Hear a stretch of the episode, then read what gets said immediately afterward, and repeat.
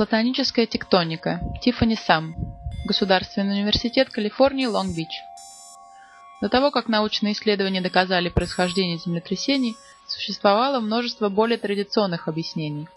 Например, в Древней Японии существовало поверье, что землетрясения вызывались гигантским проказливым самом, кувыркающимся в центре Земли.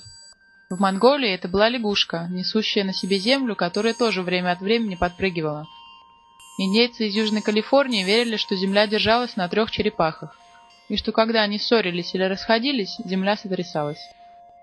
Платоническая тектоника заново интерпретирует открытия геологических перемещений и сочиняет современную легенду о происхождении землетрясений, которая, возможно, разбудит этот одинокий мир. Этот проект – живая интерактивная видеоинсталляция, которая следует аллегорию человеческих взаимоотношений.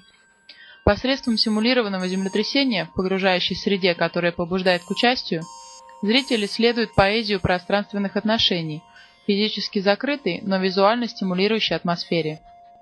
Симулированное землетрясение позволяет изучать и заново интерпретировать эстетику механического движения и дизайн систем предотвращения стихийных бедствий. Тиффани Сам родилась в Гонконге и получила образование в нескольких художественных дисциплинах.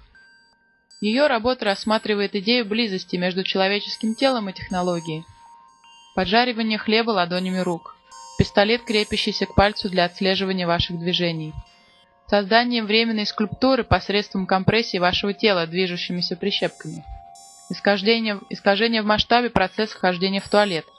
Автор бросает вызов зрителю своими работами, побуждая физически участвовать в них.